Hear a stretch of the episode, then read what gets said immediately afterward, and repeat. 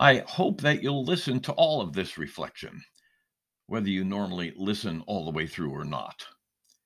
It's just that if you stop, it's because you may well be infected with the very topic at hand apathy, the end of exceptionalism. I've been reading a couple of Minnesota news stories that have me confused, not surprisingly, and very frustrated, not unrealistically. The stories are focused on A, to what extent the January 6th House committee hearings on the insurrection are being followed on TV or elsewhere in the news, and B, whether they are changing anybody's views on the actions and inactions, both then and now, of the former president and his congressional followers. In short, the response seems to be A, relatively few, and B, not much at all. I suppose that there is an element of to each his or her own in talking about programming choices. If a viewer prefers something like The Bachelor or The Real Housewives of Tuscaloosa, it's their own business. But when they ignore an attempted coup of our government, it is the business of all of us. In the words of conservative Republican Judge J. Michael Luttig, witness at the hearings, quote, America's democracy was almost stolen from us on January 6th, unquote.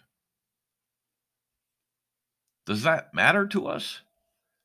It seems nearly incomprehensible that American citizens are not outraged.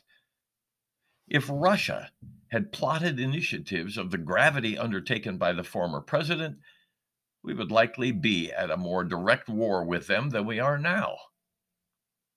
Veterans who purport to have fought for freedoms as patriots would be clamoring for a swift and sure action against such a threat in the name of democracy and the Constitution.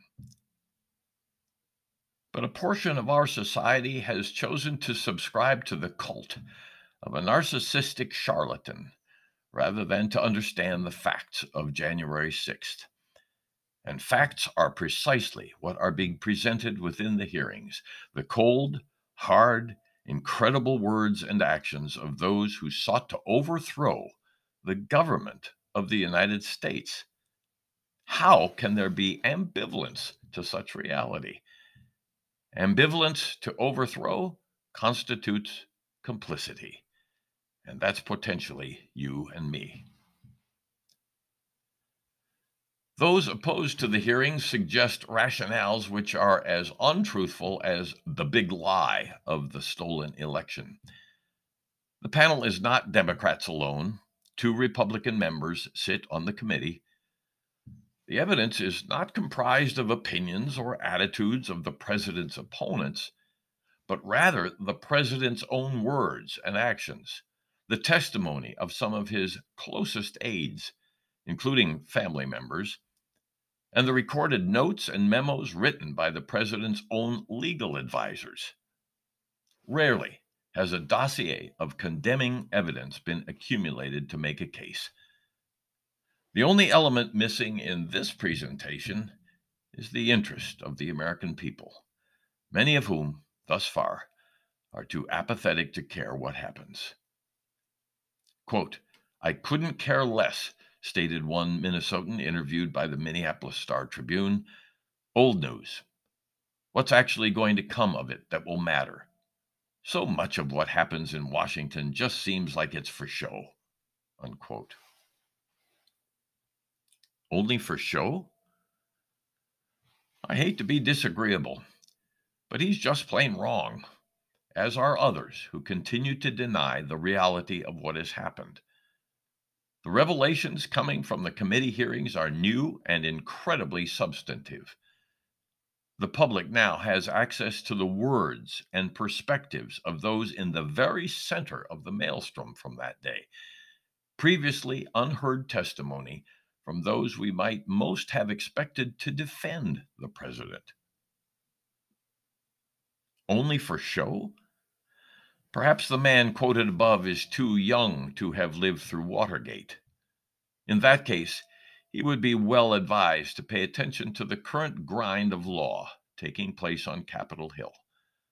Our democracy is not guaranteed, and those who take it for granted are likely to be the loudest in protest when the prize has been lost.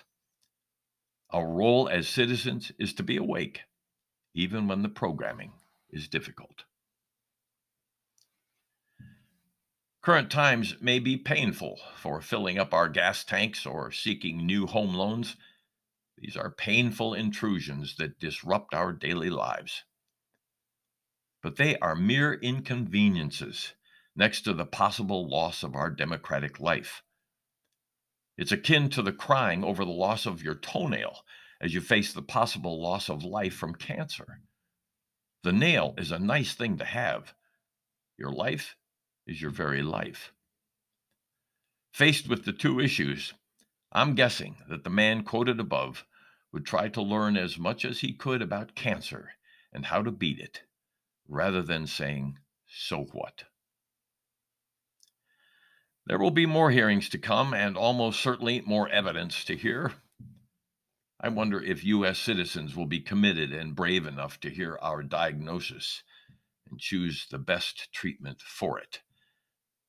To do otherwise is to just be too apathetic.